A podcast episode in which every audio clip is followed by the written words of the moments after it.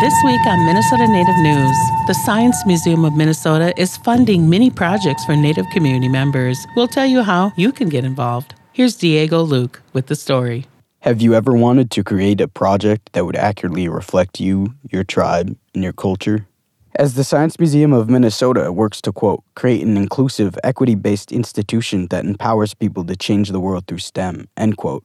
They are currently accepting applications for one of their newer initiatives, the Design for Racial Justice mini grant. I sat down with Robbie Callahan Schreiber to learn more about these grants. My name is Robbie Callahan Schreiber. I use he, him, his pronouns. I'm the director of our Museum Access and Equity Department.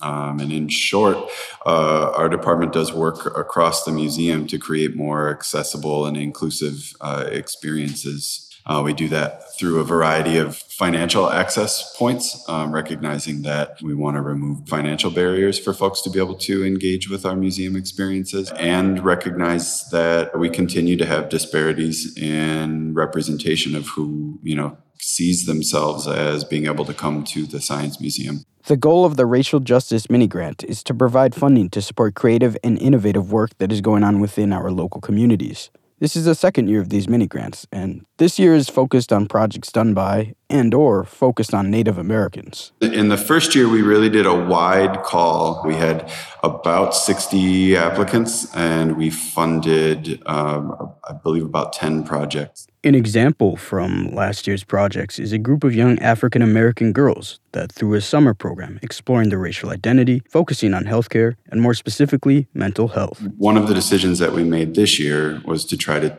take a more focused approach in, in who we're inviting to apply for um, projects in keeping with intentional work that we said we, we needed to and wanted to do as an organization over the course of this year, which was develop more focused relationships and focus, um, you know, resources that we have um, within our local indigenous communities. So what kind of project is the Science Museum looking for? So beyond just focusing and specifically sharing the invitation with folks uh, of indigenous identities is to say through the lens of our race exhibit and the topics that are brought up within our race exhibit um, inviting people to develop projects that are around racial justice, um, but that are important to you as uh, a Native person or an Indigenous person. The projects really could could take any number of formats from being artistic to theatrical to inviting people into dialogue or more direct action.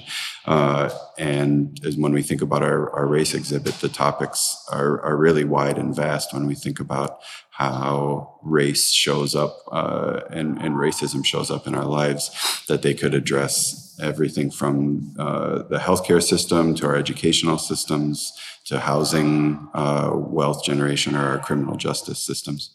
Projects can be done in any language as well. The Science Museum has set aside $20,000 for the mini grants. Both individuals as well as collaborations of two or more individuals can apply for up to a $3,000 mini grant, depending on the size of the project. Information about the mini grants is available on our museum website, uh, and so people can apply directly through there. If you search Design for Racial Justice Mini Grants, Science Museum of Minnesota, you'll find a landing page for these grants. Um, people can apply online uh, and also download uh, download the application materials and apply um, by doing a handwritten application. Um, we also recognize that some people may be more comfortable uh, sharing an audio version or a video application. Uh, and so we're trying to make the application process really as accessible as possible. The application deadline is Friday, May 20th. Applicants will be notified the following Monday if their project has been chosen to be funded. We're really excited to see the variety of ideas that, that people generate. We see these as making an investment uh, in you know real practical work and action that young people within our communities can do. I think adults often say oh young people are our future uh, but through this this small this mini granting process we want to be making an investment in young people in our present because young people have amazing ideas that we should be taking action around today. For minnesota native news i'm diego luke